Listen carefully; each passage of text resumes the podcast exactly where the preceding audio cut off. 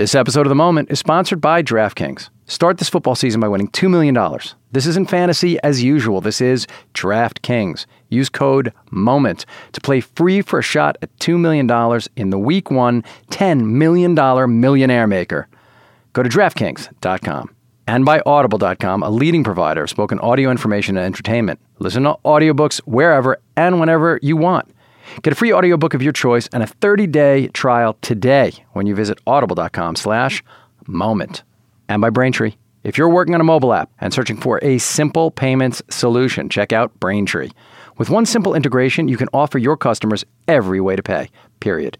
To learn more, and for your first $50,000 in transactions, fee-free, go to braintreepayments.com/moment.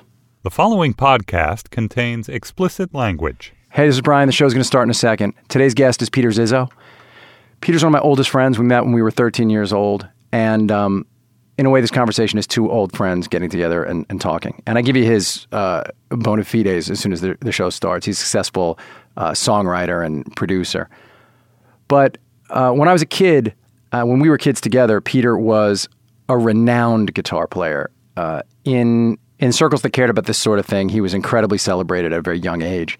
And the effect that that had on Pete and on those around him had a very long tail. And in having this conversation, I learned a bunch of stuff. A bunch of stuff from my childhood suddenly made sense to me. And I felt like the same thing was happening with Peter. There's a really personal episode in a way. And I don't exactly, I don't apologize for that. But I just want to sort of say, this isn't a language warning, but it's sort of like an emotion warning. So warning, it could get dewy in here in a second. All right. Peter Zizzo coming up.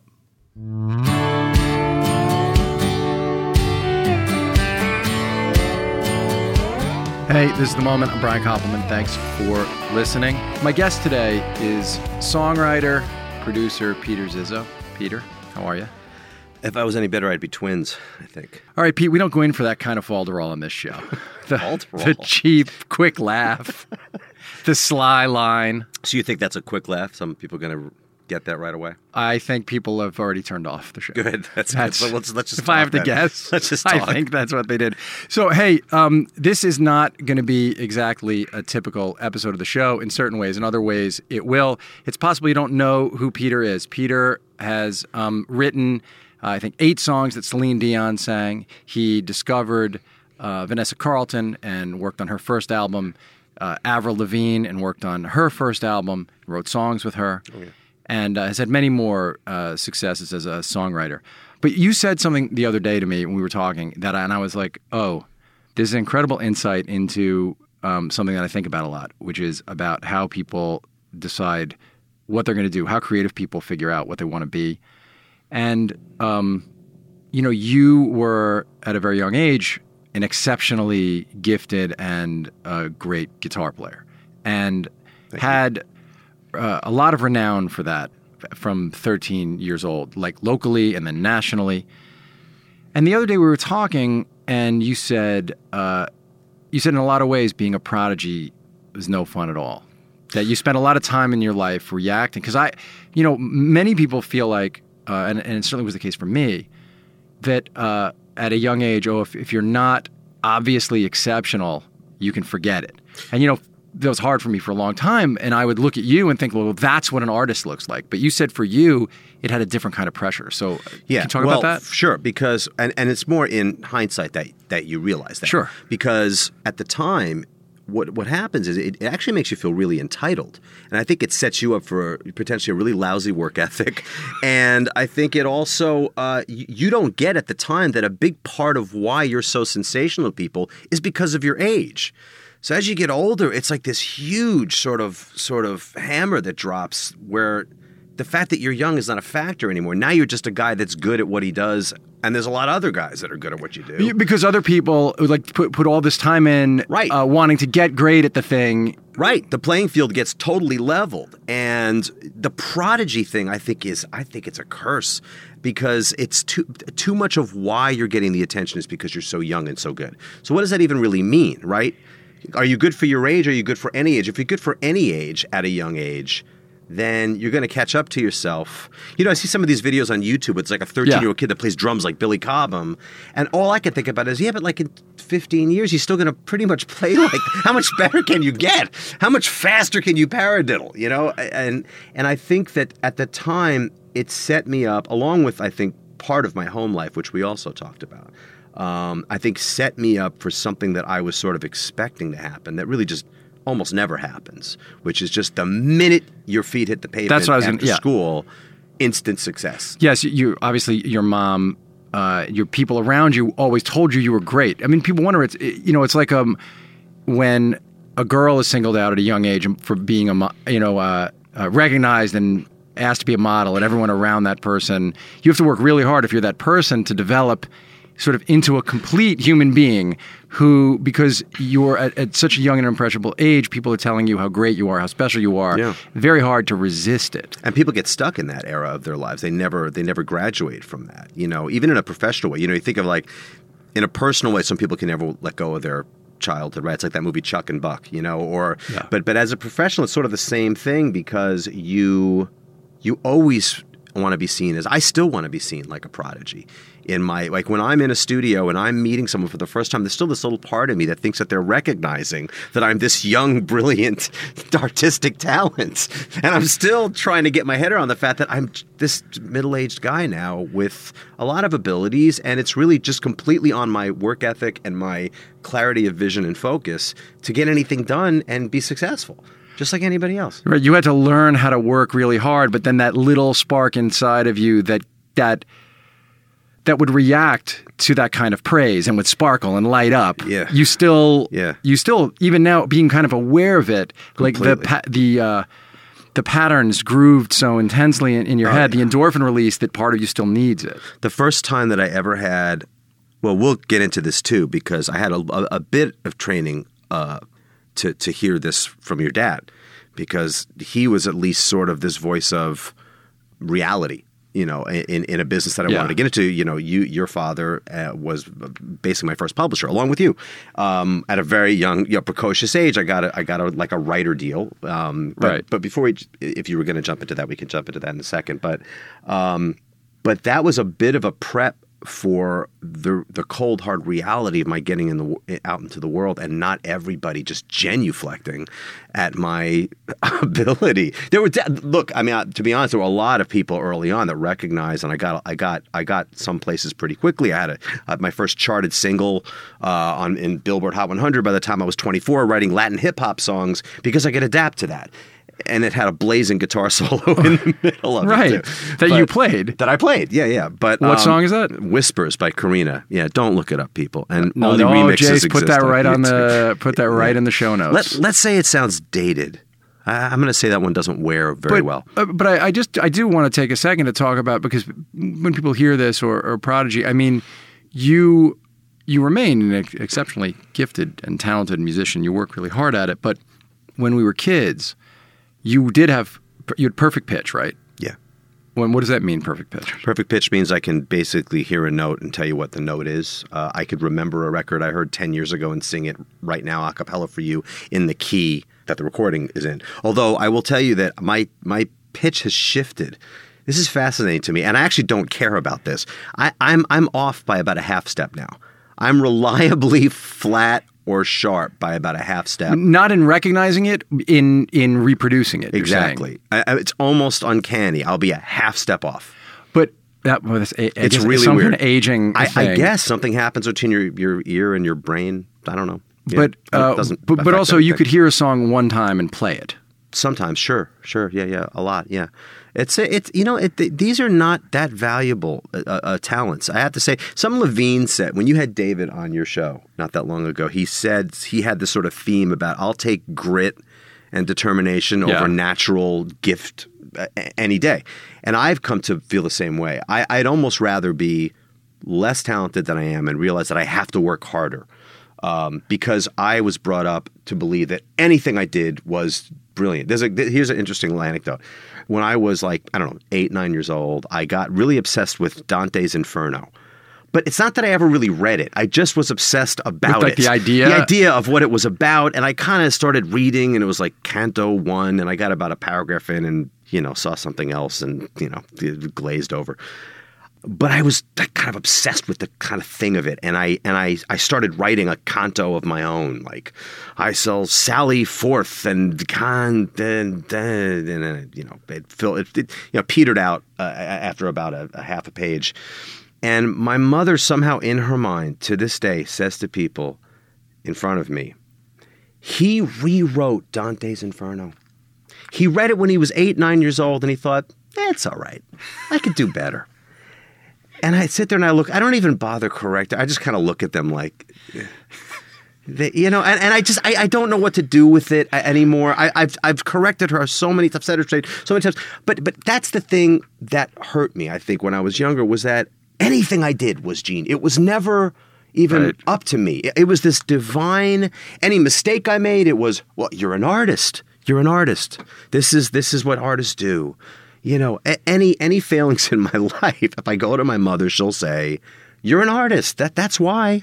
Well, she was a great concert pianist. Yeah, she still is a wonderful pianist, wonderful player. But just, it's a very limiting view, and it's a very misleading view, you know, rather than, you know. Well, how do you think at the time, like, what do you think it had, at a young age, certain positive effects also in that it enabled you to take creative risks without, at a young age, without risk of failure? Yeah, it was very validating, sure. I mean, it's sort of, it's absolutely, I felt wide open to just go nuts and explore and listen. And she actually liked the music that I was listening to. My father did too. They actually loved Van Halen. They even came, I think, with us the first time we saw them. The Women and Children First Tour. The Women and Children First Tour, right. 80. Yeah, yeah. When my dad was wearing slacks. I remember I told them to dress cool, and slacks was the... They still took us to the concert. I know. That was pretty cool. And they sat far away from us. Remember? It's a whole other place. I just remember meeting them after, them afterwards. Yeah, they let us alone. Yes. I think it's important to me because when I tell the story of my own, and people ask me often, you know, my own story in becoming someone who lived like a life driven by creative pursuits, you know, that didn't happen to me till I was 30 years old. Right. And part of it, I know, was like looking at you and thinking, well, that's what somebody who can do this looks like. And I think that happens to a lot of people is they think, well, if I were somebody who would be able to do something creative, I'd already be really proficient at it. And I guess for you, the reverse was... I mean, you too thought, oh, you have to be touched somehow. Right. Right. Well, you would separate the world into people who could be and couldn't be. Well, what was interesting watching your journey through this has been like, if I now look back, where you were just like kind of my de facto manager at the time. Yeah. Pretty much. But the seeds were there. I look back and there's so much about the aspects of your stories that remind me of your style as a person, as anecdotally knowing you, you know, and hearing the, and things that you say. And then I start thinking, he always said shit in a way that I would never forget. Like you would say things in certain ways that were so perfectly worded and so funny. So it all makes sense. If I codify it all today, it makes sense. Sure, looking back. At the time, it to me seemed... it all seemed impossible. And so when you said the thing the other day that you felt burdened by it, I just thought how funny it is that we all go through life sort of seeing why maybe the path of the other person seems simpler mm-hmm. than our path. Yeah. Right? Or seems like our own burdens, which seem so obvious to us, can seem invisible to other people. Well, I didn't know it was a burden at the time. You know, I think it's really, I think when you're a quote unquote gifted kid, you feel like an adult trapped in a kid's body. That's sort of the cliche of it. And then when you grow up. Is that what it felt like to you? Oh, absolutely. I felt like a grown up in a kid's body. From when? As far back as I can remember. And I think I was set up to feel that way. Again, that was a parental thing. And I was set up that I was this old spirit that was coming through, and I was in this boy, but I was this old talent and that. So it was already, so there was this preordained kind of thing about what was ahead for me. And I had to do some pretty fancy mental footwork once I was out in the world after my father died in those next years, kind of reassessing and going, oh, this is not at all what I thought it was going to be. Like I thought this was just going to happen, you know? What do you mean? You thought you were just going to come a rock star, basically. I really did. Late 80s, right? I thought, okay, there's Phil Collins, there's George Michael, there's Prince, there's, you know, Steve Winwood, whatever. I thought I was going to be one of those play every instrument kind of guys in the studio, does it all, writes the song, sings, plays everything. And my edge would be that I could shred, you know, during the solo. And it didn't, I'll give myself a little credit, it didn't take me very long to realize it wasn't the path that I wanted. But I remember my mother, in the wake of my father's death, she liked psychics and she'd go to them sometimes. And she took me to one once. And the psychic did a reading with me. And in the reading, she said, things are going to happen for you. It's going to take, and I say this now, and how I feel this number now is so different from it's going to take about 3 years. She might as well have said 80 would be the age that I'd figure it out. Like 3 years? Really? 3 years? You know, and then, by the way, to contradict it, the summer after I graduated, not long after the passing of my dad, like, I was very angry about something that wasn't happening, or someone hadn't called me back, or I don't know what it was. And she goes, yeah, you were way too jaded and bitter for someone that's been out of school for 6 weeks. And I didn't see it that way, because I was set up to think, no, this is all supposed to be working. I'm now in my life. I did college, which I think I always thought I had to do, which kind of didn't make a whole lot of sense, given that I knew what I wanted to do. And that didn't require a bachelor's degree in anything. But I'm not blaming her. I really thought it was going to be an instantaneous thing based on how it was set up. So yeah, going back to a couple minutes ago, like I felt like I was this grown up in this kid. And then as I got older, I started to feel in a much more honest way, the artist in me as this child, right? And I'm an adult and now I'm figuring out, how do I handle this kid? How do I let this kid out? Right, actually allow just the artistic impulse. Kind of like the way you probably found him, you know, because I didn't know you even wanted to be a writer, right? So once you figure that out, it's like a child, right? And you got to let that kid out. There's a certain freedom. Right. But you had to kind of chip away this idea of what it meant to be that thing in order to be the thing. In order to become the thing, yeah. This episode of The Moment is sponsored by DraftKings. Football is back, and there's only a week of preseason games to go before the regular season, and you could start the season by winning $2 million in Week 1 at DraftKings.com. It's the biggest fantasy football contest ever. $10 million in prizes are up for grabs, including $2 million for first place and $1 million for second. It's fantasy football on demand. Play where you want, when you want, with the players you want. It's that easy. You've never experienced football like this. Every game feels like the playoffs, and every spectacular catch could take you closer to a $2 million prize. This isn't fantasy as usual. This is DraftKings. Welcome to the big time. Hurry to DraftKings.com now and use the promo code MOMENT to play free for a shot at $2 million in the Week 1 Millionaire Maker. Enter MOMENT for free entry now at DraftKings.com. That's DraftKings.com. When you first started playing guitar, because it's really interesting to me, like that whole idea of like, a lot of people have mothers who tell them they're great, but you had a tremendous amount of outside validation too. You had a tremendous amount of people outside, right? Because you would have known that. Like you. Yeah, you would have known. You were a huge supporter. Well, because you were, dude, you're a great guitar player. Thank you. And musician. But no, but it wasn't just us.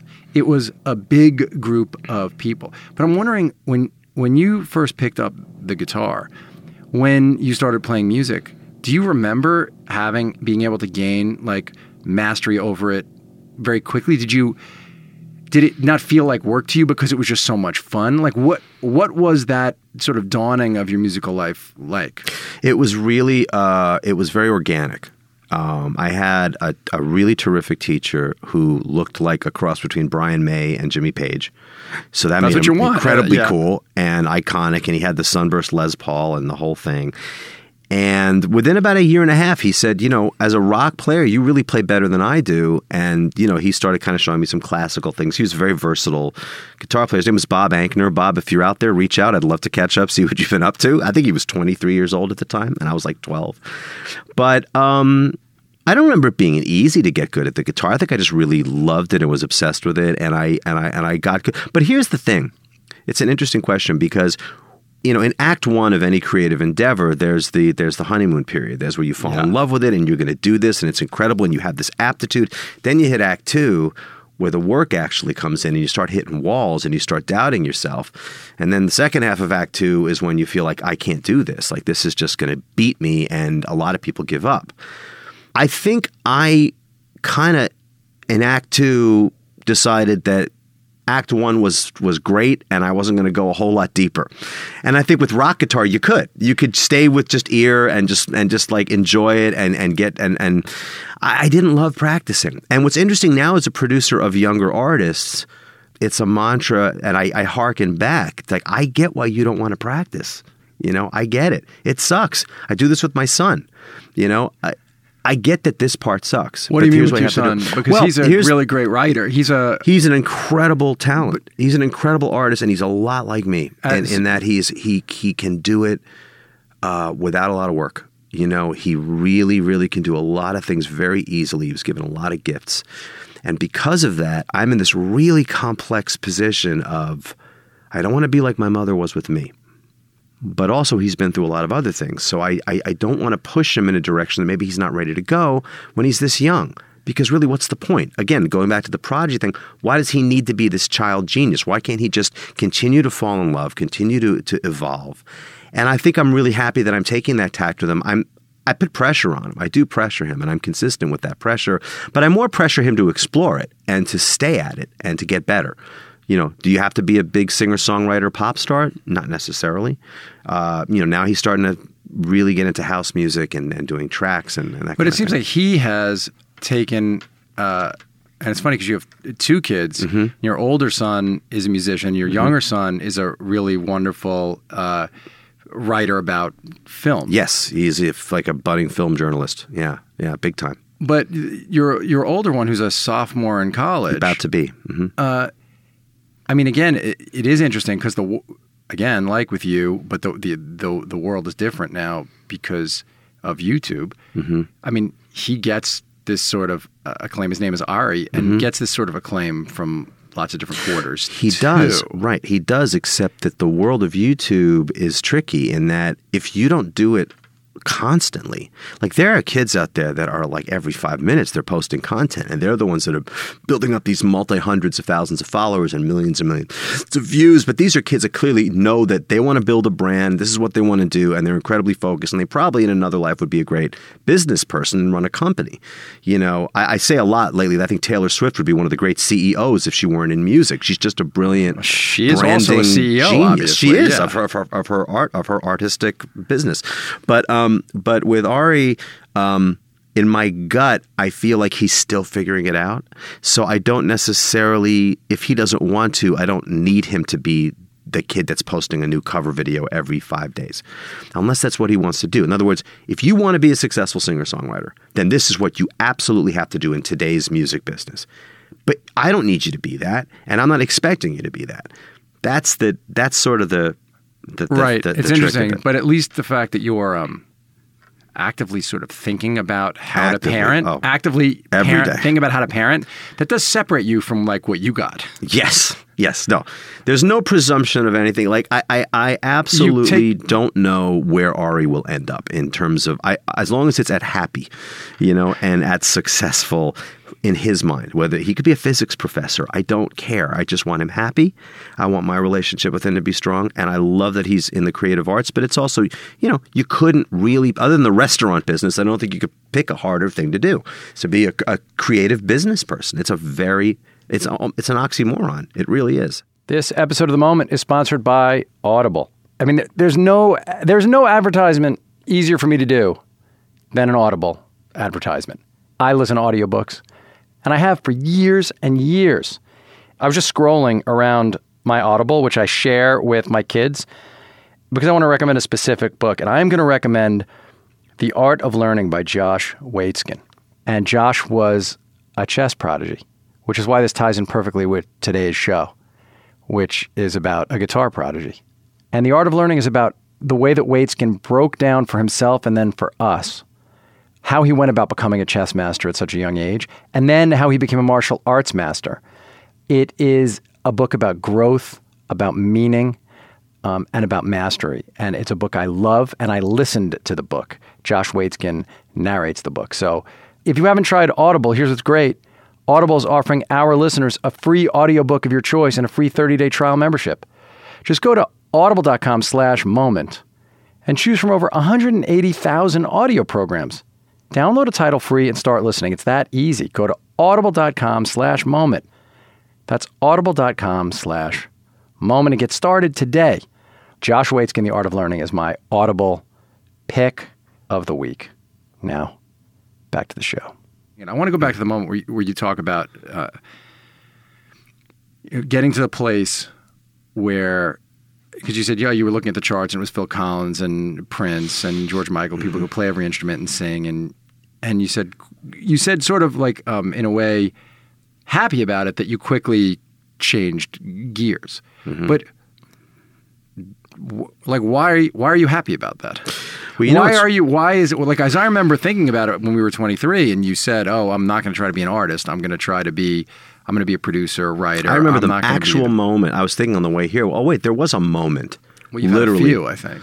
But right, but the moment where I made that transition was a post Tony Robbins. I remember it too. Yeah, moment. I know you were living in that other place. Yeah, near your. I was on my property, where your parents were in this little apartment. Yeah, exactly. So I had done the personal power thing, the Tony Robbins thing, and I was literally shaving and looking in the mirror, and I just thought, why is it that I need to be the performer and the guy writing and producing? I also like this little studio thing where I'm creating stuff. Like, why do I have to be out there? It was such a pain in the ass, really. Which part? The performing. I mean, at that stage, like the gear and the gigs and who's coming and the record deal and the schlepping and the band. And I had somebody investing some money in it at the time. And I think, I think there was a fear aspect of it. I don't know that maybe I shouldn't have stuck with it a little longer. I think you need more than a couple of years to really make a go of it. But I was also liking the experience of being in the studio and just creating and thinking, I have an endless career if I do this. If I'm a performer, that's what it was. I kind of went, okay, so let's say a miracle happens, I get a record deal. All right. Then it'll be another miracle that I actually get to make a record. Then it'd be a miracle if the record actually comes out. And if the record comes out, it'd be a miracle if I have a hit that drives sales and it becomes a successful record. Then it's a miracle if I have a second hit. And if I have a second hit, it'd be a miracle if my second album does anywhere near as well as the first one or is as well received.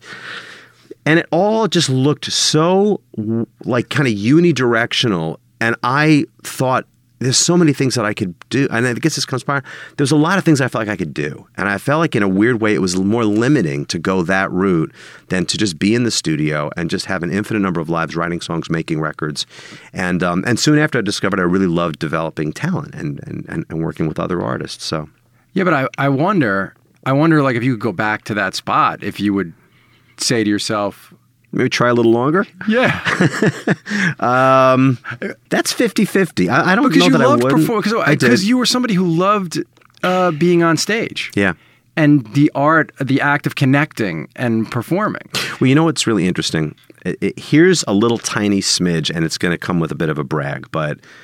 So I've been writing songs for children's television shows also. Yeah, and you won an Emmy award. Won an Emmy 2 years ago. Then I was nominated the following year, and for best song, best original song, and that was a bigger deal to me because the Emmy was for sort of overall composition and musical direction. So I won it along with a couple other people. Right, we each got one, but this was just my song. It was the only Nickelodeon song that was nominated, and every single sung, played, engineered, mixed note was me. There was no one else ever in the studio. It was all me. It was what I wanted to do. What's the song called? It's called Spring Has Sprung. I wrote it for an animated show called Peter Rabbit. It's a beautiful little 40-second pop explosion. And I have a certain John Mayer-esque vibe in my vocal that they liked and they went with. And so it felt like one of those things I did in my post-college little apartment when I was trying to be an artist. It felt that free. In the limitations of writing for these children's shows, there's an incredible amount of freedom because I don't have to think as much about what currently is the snare sound that's on Top 40 radio. Is it 808 claps with a snare under it? Is it just claps? Is it a big snare? Are we tight drums? Are we big, roomy, retro? To them, I am Dr. Dre at his peak to these people. I'm the edgiest guy that they got, right? So I can just do what sounds great to me as a pop songwriter producer. When I saw that nomination, yeah, And I think it's because I sang it and I played everything on it. I burst into tears.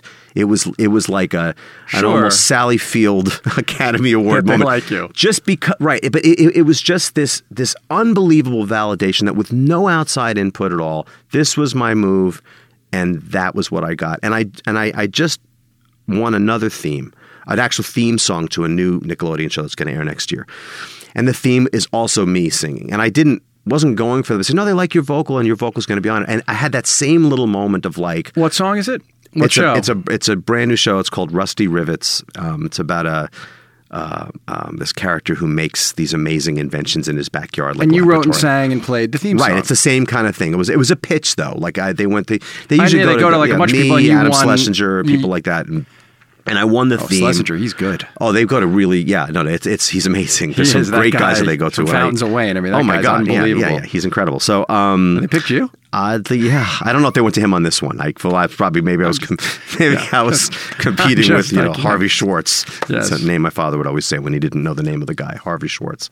But I say that not so much as a brag, but just sort of riffing on the idea that being an artist like that still resonates with me. If I even have that little thing and it's me singing, it feels very artisty to me, even though it's a very, very commercially geared endeavor, because I'm singing it and I'm performing it. But I don't know if I'd go back and no, I'm asking I don't know. Your smile's interesting because obviously you've led this life where you've had a lot of success doing this stuff. Sure. But you did also make that shift before you could have officially failed.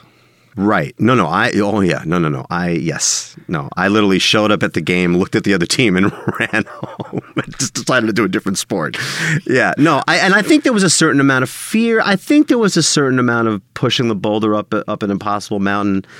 But I think there was also other doors that were opening that seemed really tantalizing and kind of infinite. And I think I just kind of went, why not? What is this thing that I have about?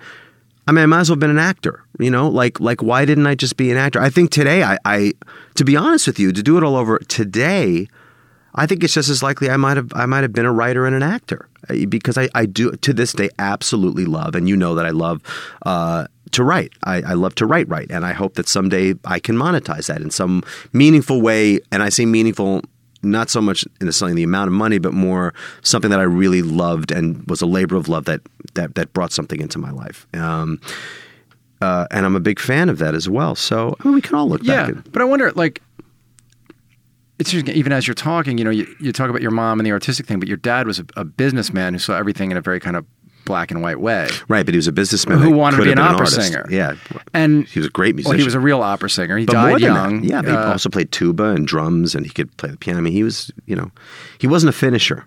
This is one of the great things I learned from my father was that you have to finish things. Like, you can't, you have something, this for me, like the screenplays that I've written in the mornings or the short stories or whatever else, I finish them. And I think of my father and sort of the pursuits that he had, and he just didn't see those things through. And I don't think he was ever happy being a Wall Street guy. He was smart enough to be one, but I don't think it was ever what he ended up. What do you think it was that even at a young age that when you and still even now when you're talking about the, you have to, this measure of sort of wanting to make sure that there's sort of business justification for it. Right. We're going to get into that. That's huge. Yeah, that's what is huge. That? I mean, how much do you realize looking back at our lives as kids, that my financial reality as a kid, my family, we lived looking a lot more wealthy than we were. Sure. My father made a good living. I look back now and I'm increasingly proud. Actually, looking back, he actually was doing well, Not that, though. I mean, we had this huge house and car. And there was this sort of almost this always this urgency to appear that we were well off. And there was always this little part of me. I'd look at Ed Grauer, whose father was a surgeon. He lived in a nice house in a nice neighborhood, but I'm pretty sure his father was making more money than my father was. Right, and they lived in... My father used to tell me that. They lived modestly. Ed Grauer's father makes more than I do. I mean, I can't afford this place. He would say we'd have these things. A key moment of my life, this is a moment I talk about a lot. I don't know if I've ever shared this with you. We had these curtains I don't remember even which window they were open. It's incredible drapes that looked just sumptuous and expensive and amazing. And one day I was looking at him. I don't know, it was up against the wall for some reason. I don't know what the hell I was doing, but I saw something, some glint of something behind them. And I kind of peeled them back a little bit, and there was this like mass of like duct tape. Like they were like taped to the wall with like my mom did it. Like, you know what I mean? It wasn't even like there was a real window treatment. It was like they were just duct taped or electric taped to the wall. Yeah. And that became this metaphor. And then as my father was dying, I kept finding out, I had found out that he actually made a lot less money than I realized. And I got a sense increasingly of his true self-esteem, which was very low, very, very low. And more he seemed like a beaten down guy in my eyes. And he literally withered away right in front of me, yeah, which was huge, hugely terrifying for a young man to grow up and have your father wither away in front of your eyes. Sure. And I think growing up with you and your father, to me, was iconic. Your father was someone who I wanted my father to be more like. And what I mean by that is not even so much in terms of dollars and cents, but in terms of there was a self possession that he had, and from everything in terms of where he shopped for his clothes. I remember being on our way home. He was driving us either back to your house or mine, and he stopped because he liked this clothing store. It was in Roslyn, this little sort of mom and pop. Yeah. And there was like a sweater. He had to pick something up that he was having tailored, and I watched him in there, and you were kind of going like, is he going to buy that sweater? I'll bet he's going to buy that sweater. And I thought, my father would never do this. Like, and I wanted so much for my father to be, for lack of a better word, that's selfish about sort of his own appearance and his own sort of, success in the eyes of others. I wanted to have an entrepreneur for a father, and I admired your dad so much. Right, which is funny because all I think of my dad as, of course, my father was a great entrepreneur, and there's no, but for me it was just his like endless and tireless support of me. Well, that was the opposite other piece of selfishness. Right. He was like the least selfish person. He was actually the most generous person I knew. Oh yeah, he's still the most generous person I've ever met. Right, well, which is interesting, like because I understand what you saw was somebody who was to me what my dad always inspired, and this is great because you're on something, which is he's authentically who he is. Yeah. And so he's just not putting on stuff that he isn't. But here's what's so weird about my adult life with you especially, and that's the part that you actually said the second half of that for me, which the other piece of it was his friendship with you. You guys were like buddies. And I've tried in my adult life, I have said literally, I want to be the way Brian's dad was with him, with my kids. I want them to look up to me like that, and I want them to be my friends like that. At the same time, I'll shut their asses down when I have to, which isn't very often because they're absolutely the sweetest, loveliest two guys you'd ever want to meet. But I think about that. I told you recently, was that like your 45th birthday party maybe it was? Well, I'm 49, so that was the last birthday party. You don't get to have them. You have them twice a decade at most now. Twice a decade is what you get. So 45 next year, it'll be 50. Yeah. But I remember watching your dad sitting with you when you had that singer at your apartment, and he had his hand on your shoulder. He was kind of rubbing your shoulder, and I thought, this is like me with Thomas and Ari. This is the same way.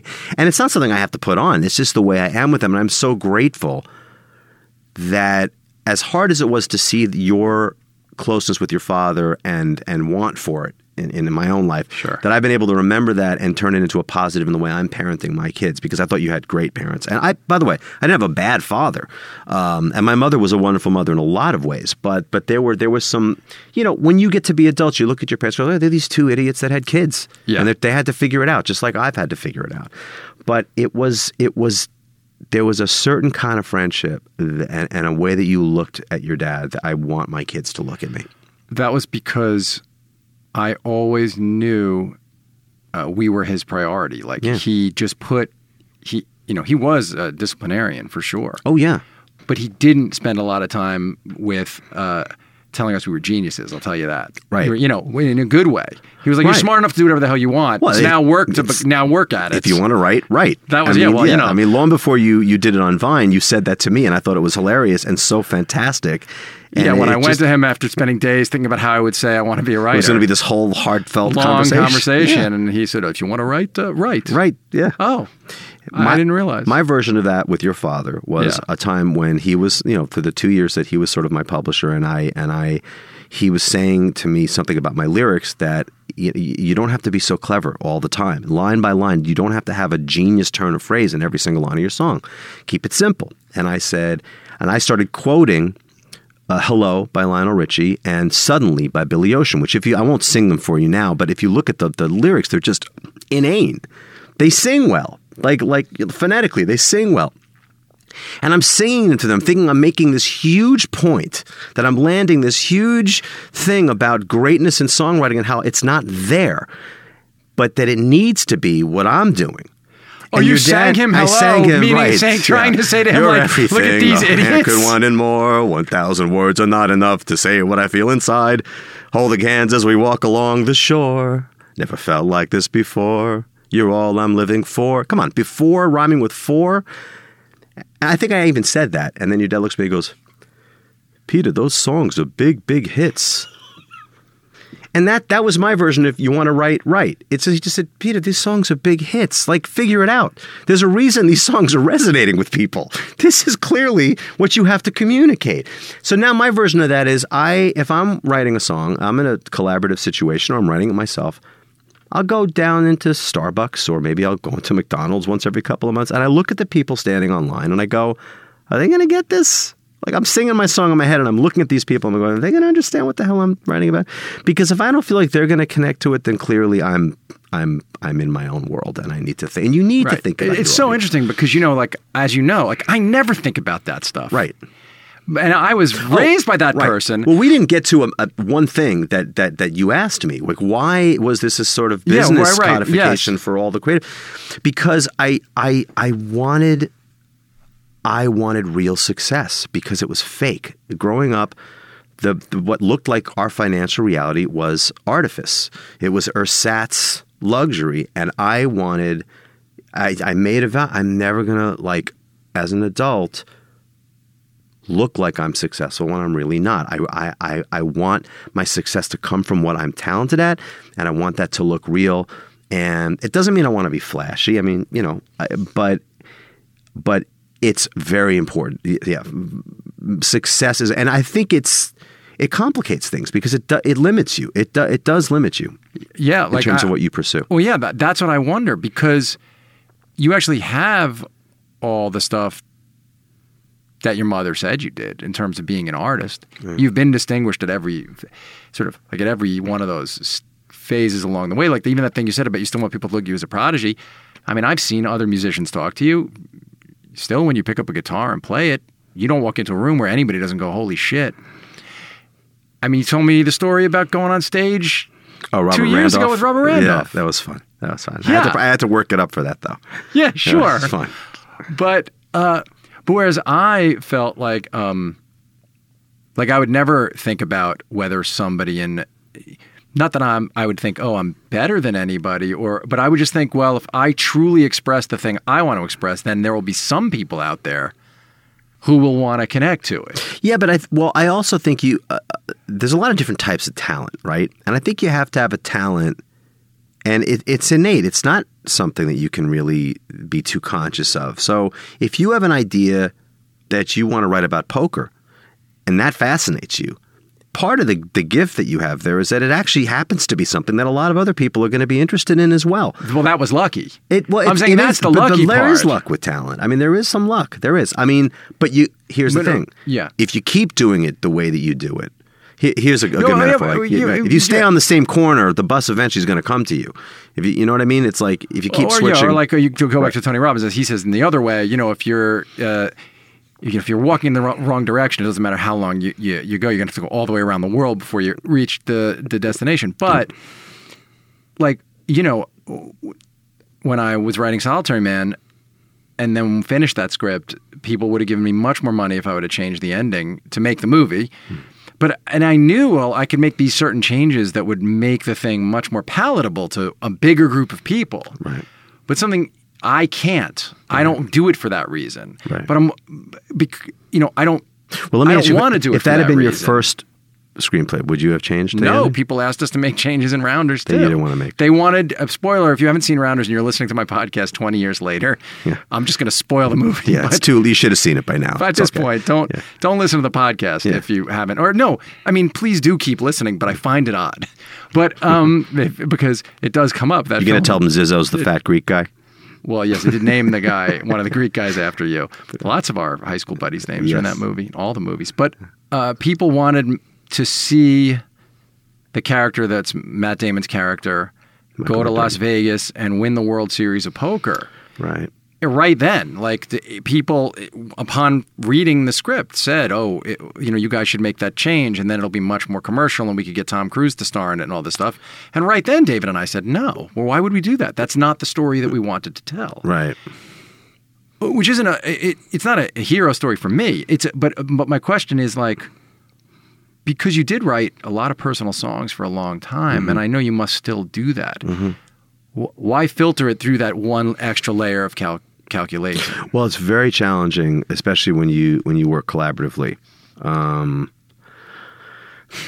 think when you're trying to write something that's going to be commercially successful, you're going to fail every time, unless you just have a talent for writing commercial material. You know, if you're a guy that, you know, you just have a natural ear for, you know, what, say, Tim Hurley he does, or David Kapp. Like, that's just really what their artistry is. In my industry, that's Max Martin, who just, his artistry is writing the way he writes. If I try to write a Max Martin song, it's not just going to be very one-dimensional. It's not going to be good. For me, I think I'm back now to, and by the way, you know, and the artists that I've chosen to develop, I mean, clearly haven't all been, I tend to pick things that are different, that just turn me on in some way. They don't all work. In fact, most of them don't work. A couple have. The one I'm doing right now, I'm actively co-writing all of the songs, which I don't necessarily do. And we're really doing it in a way that feels very, very organic, at least compared to, like, there's chords in these songs. There's chord changes. There's key changes in these songs. There is angst, but it's lyrically from a point of view that I'm collaborating with somebody I've never worked with before named Imani Coppola, an incredible singer-songwriter who had a hit in the 90s called Legend of a Cowgirl. You mean the two you were writing with this artist you're developing? Correct. And what's the artist's name? Her name's Haley Knox. Right. And she's a 16-year-old, absolutely phenomenal singer. I mean, it's like if Donny Hathaway was a white 16-year-old. Yeah, you played me something. She's incredible. Incredible girl. And a great family, and I like the feeling of and the team we're putting together. You know, we've got my old friend Steve Greenberg with S-Curve. He's having a huge hit now with Andy Grammer. And he's the right guy. He did Joss Stone. He did Diane Birch. He's kind of crazy when he loves something, and he'll do it on its own terms and see the vision through, and to where people actually almost feel sorry for him because it's so ridiculous, and then it becomes who let the dogs out. You know what I mean? So with this one, I feel like Imani is an artist, and the way that she's an artist mixes in this really amazing way with the way that I'm an artist, and then my producing partner, Mike Mangini, is also a really good songwriter. And he's usually kind of the dad of a group where he'll let the kids play for a while, then dad comes home and just crushes everybody's dreams because, like, I don't see how this is going to be relevant in any way. Right. And in this one, he's kind of letting his own thing go a little bit, and he's pushing for more chords or more sophistication, but it's working for this artist. And Haley is finding herself as a melodist and as a songwriter, and conceptually we're able to sort of react to her energy in a room and write something that, you know, at 16, there's not a lot of life context to inform your songwriting, but she's such a natural and special talent that it just feels like this could only be her music. And so for me, and for the first time in a very long time as a creator, I feel like this is something that only we could do and nobody else could do. That must be a great feeling. And the label we're signing to is going, we don't want to bring any other writers in. We just want you guys to write. And you're just doing it. Yeah. Yeah, and it's not from an ego place. Does that feel as good for you as doing those themes that where you're playing and singing and doing the whole thing? Oh, yeah. And well, here's what's really interesting about it. I mean, it's kind of, I feel a little wistful at the moment because I haven't written like mornings working on screenplays. It's been a month, because this past month we've been focused on writing this record, and I can't do both. I can't. I can't do... Sometimes you can. Sometimes you can, but when both are these wild... That's what I'm asking. You're saying this. You're so into this. This is so unique in and of itself that I almost want to save the other unique in and of itself writing for when I'm back to either producing this or working on something that's a little more like I kind of know what it has to be and I'm going to do that. This needs all of my creative energy. And you, so you feel like you're actually doing it, like right. You're giving your all, you're giving all the best parts of yourself creatively to this. I really do, yeah. But and ironically, it's in collaboration in a way that my ego would have never allowed 15 years ago. I would have been way too insecure. I would have, I would have bumped whoever was next to me on the piano bench onto the floor and made sure that I had all the best ideas. You know, now it's just all about getting the best out of everybody that I'm with. Age, time, I don't know. Failure, enough failure, I guess. To then go like, okay, I'm going to do it a different way. I'm just over it. I'm over myself. I just really want to win, and I want to win doing something that makes me happy. And it feels fantastic to let go of that. You know, some people never can. Right. Some incredible people never can let go of the need to win in terms of the idea or control. Do you mean to look special, like the special one? To look special, like to look like the special one, which was, for me, almost pathologically important for many, many years. But not anymore at all. You take my idea, throw it right in the trash, and 5 minutes later, I'll realize you were right. But it seems like and especially because you weren't somebody who consciously was like trying to grow in a way until later in life than other people. Right. No. I am very, very, very much into understanding myself. I think everybody should. More recently, thanks to you, TM has been huge for me. Transcendental meditation is something that's really misunderstood, I think, by people who haven't looked at it, because it's really just a technique. It's not a philosophy or a religion or a thing. It's not, it's not worry beads and incense. I mean, you can, if you want, you do it however you want to do. But over the course of the months that I started doing it, I found that I walked through any situation, personal or professional, that was challenging, and was able to experience the moment in a way more kind of conclusive and open way that wasn't based on the buttons it was pushing in me, fear buttons. You know, I said to an artist not long ago who I was working with, you're making a lot of decisions based on fear. This is someone that wanted to be cooler, wanted to be edgier, wanted to try that. Yeah. And I said, you're making decisions from fear and you don't realize it. And you're going to be wrong every time you do that. And now I feel like I think this has done a lot. The meditation's done a lot because I just generally feel about 20% more able to process something that emotionally affects me and kind of wait it out and then see sort of the other side of it. It makes you a little less reactive. So much less reactive. This episode of The Moment is brought to you by Braintree, code for easy online payments. If you're a mobile app developer, check out Braintree. Braintree is the payments solution used by companies like Uber, Airbnb, Hotel Tonight, Living Social, and Munchery. Braintree has made the payment experiences in these apps seamless and magical. And now you can add a similar experience to your own app. Check it out for yourself. Braintree gives you a full stack payment solution, support for all payment types your customers might want. Start accepting PayPal, Apple Pay, Bitcoin, Venmo, cards, and more, all with a single integration across all platforms with superior fraud protection, customer service, and fast payouts. To learn more, and for your first $50,000 in transactions fee-free, go to BraintreePayments.com/moment.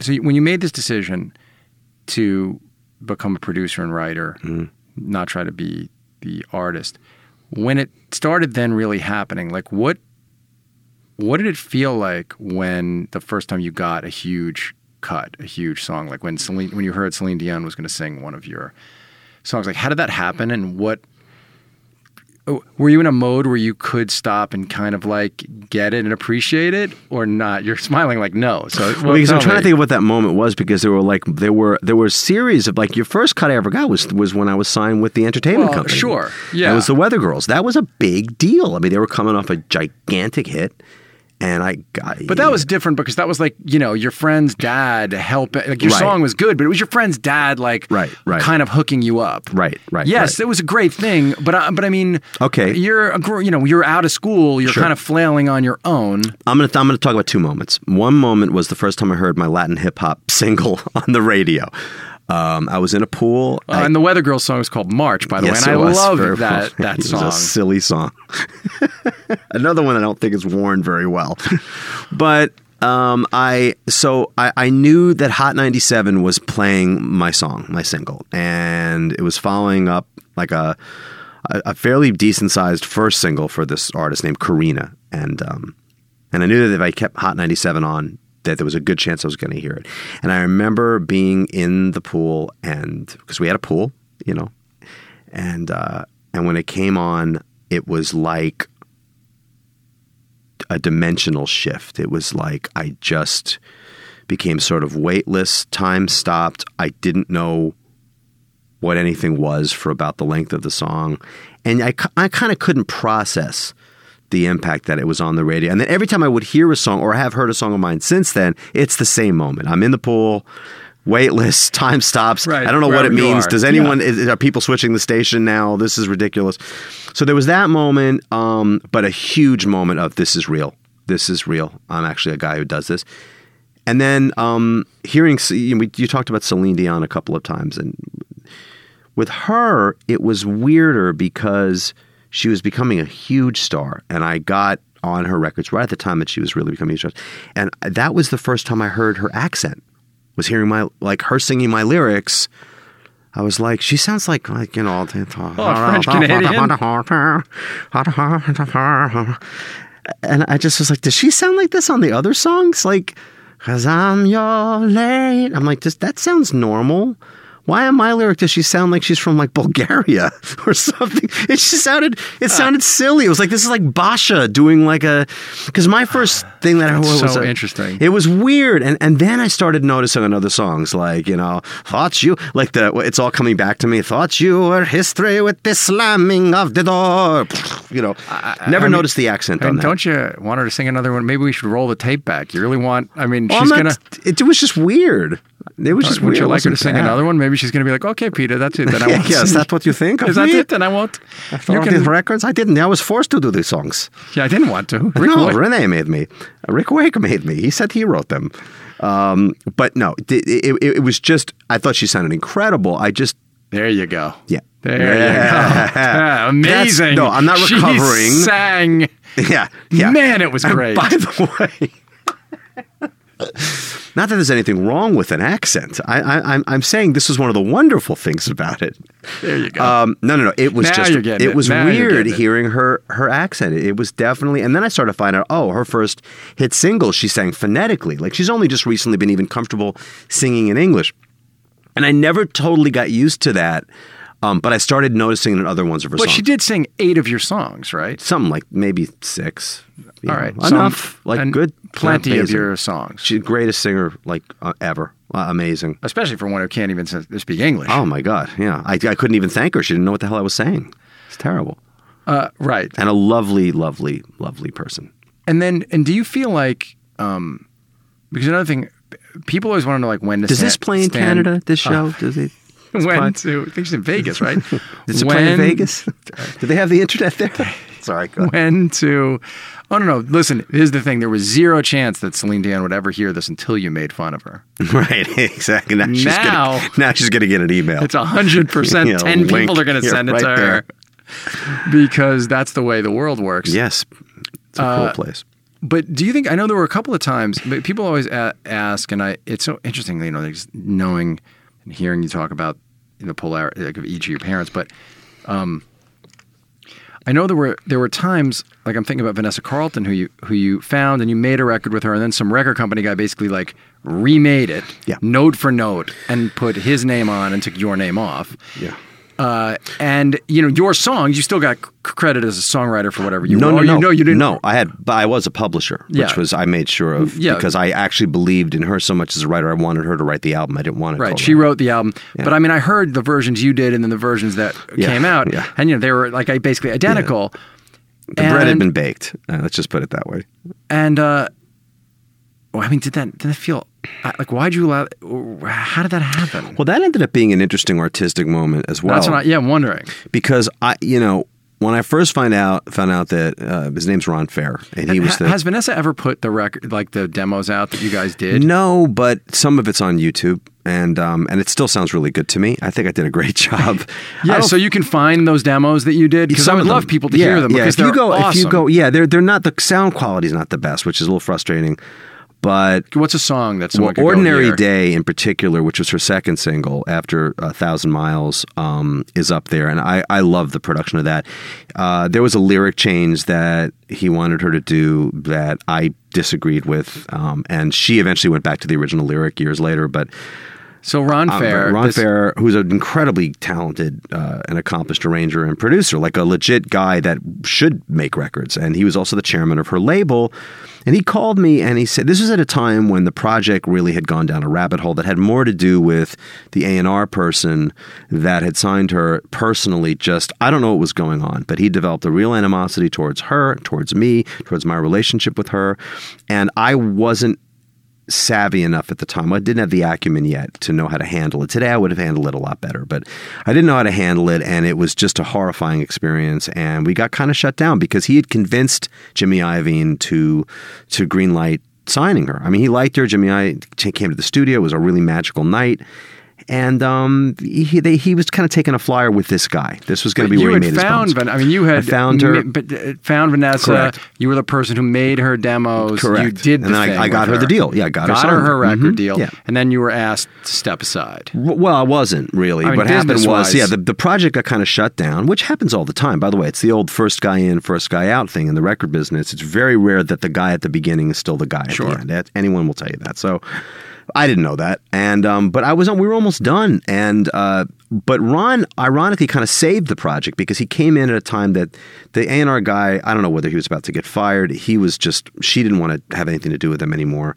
She and I were fine, and Ron heard the record at an A&R meeting, and they said, "We're thinking of dropping this. Does anyone want to get involved?" And he was like, "I think this is amazing." And he called me and he said, "I think you've done a spectacular job. I think it's gorgeous. I just want to help you finish." I said, "Well, that's incredible." He goes, "But I want to do the single. I think it's 1,000 Miles, and I want to produce the single." And I said, "Oh, okay, I can do it with you if you want, you know." And, again, today I might have handled that a little differently, but at the time I was like, "Great, look, great. I'll take the bullet. Like, just, I'm so thrilled that you want to get involved."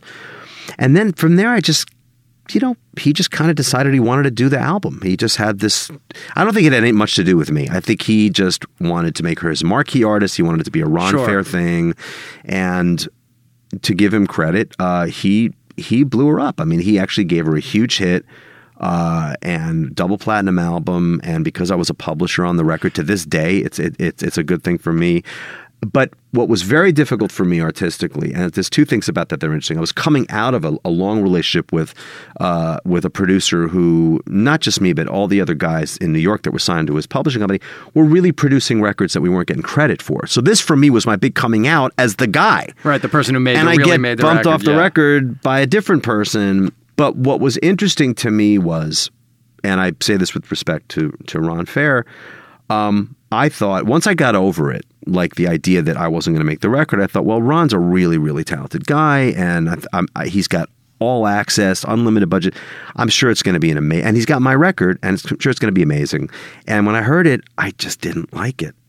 I just didn't. I thought, the spark wasn't there. Yeah, I liked my record better. That's all. And it's just, I really, honestly, not from an ego standpoint, I just felt like, wow, this is not the record I wanted her to put out. And I'm happy for the success she had that I had. And I was very much associated with its success. So ultimately, it was all good. But it was a very pure moment for me because I just purely creatively thought this should have been different.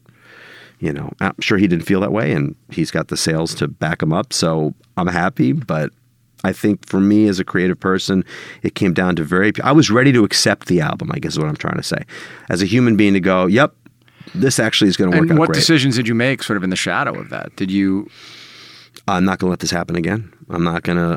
If I'm going to do something, first I'm going to be more realistic about how these things tend to play out.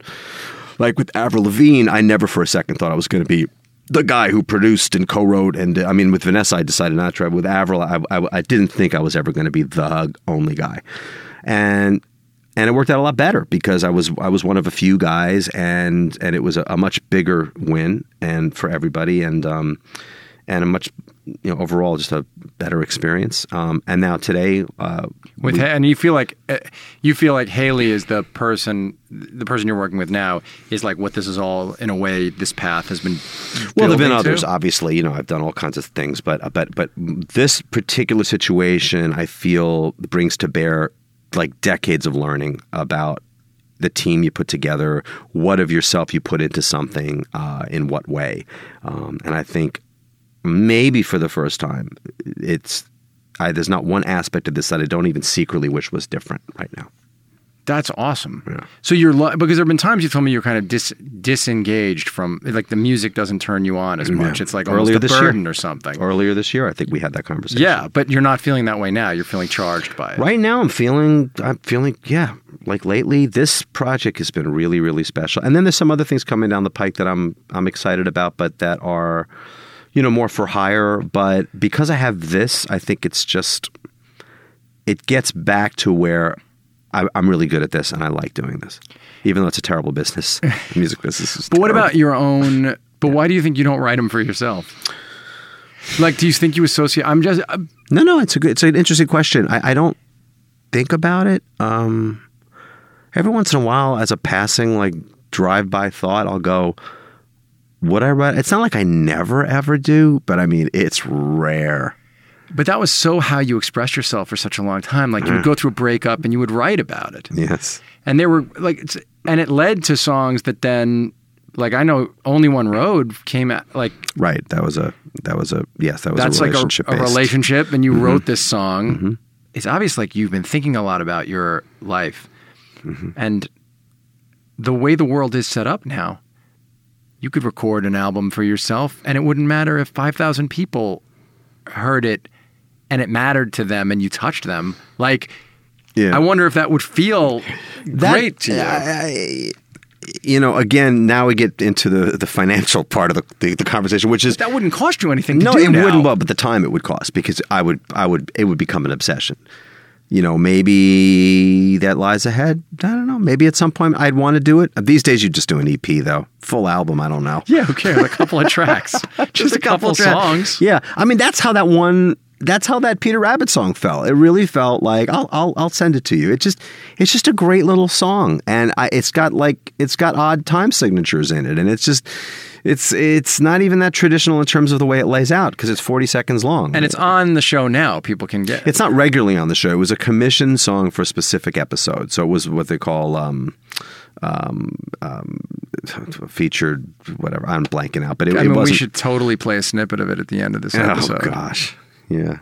Just a quick little bit of Peter Rabbit. Sure. It's only 40 seconds long. You can make it the theme of your podcast. It's very relevant. I should commission you to write the theme for The Moment. There you go. You should write. In fact, you should. Okay. Write us a theme song. Okay. Right now, it's just the thing that you should write us a theme song. Are you actually asking me to do it? Yeah. Don't you think? You should do it. Yeah, do it. Write us a theme song. Okay. I have the right to reject it, but I won't. I don't want to. You can. Listen, it's fine. Thank you for doing this. This was really fun. Where can people find you? I think at P. Zizzo. That's Twitter. Where folks can find you. I think so. Pizzo. Some of your music is up. Like, I guess your Wikipedia probably has some of the music. I'm trying to be more twittery. I'm trying to be more twittery lately. I've always been kind of on and off with that. Facebook, I'm my own name. If the folks come follow you now, then you got to give them a little something. Yeah. No. Follow me. I will give you more. And you should totally write us a song. Okay. Peter Zizzo, thank you for doing this. Thank you, Brian. I can't wait to hear Haley Knox's album. We'll have Haley amazing. On the show that when the album comes out. Be incredible. All right, great. Thank you. Hey, you can find me at Brian Koppelman on Twitter. My email, themomentbk@gmail.com. I read every letter. While I'm making this show, the television series, it's very hard to craft proper responses, but I try and I do read them all and really appreciate it. And don't send me a TV show idea or a movie idea or a book idea or anything like that, because then I'll hate you. Okay. Bye. Thanks.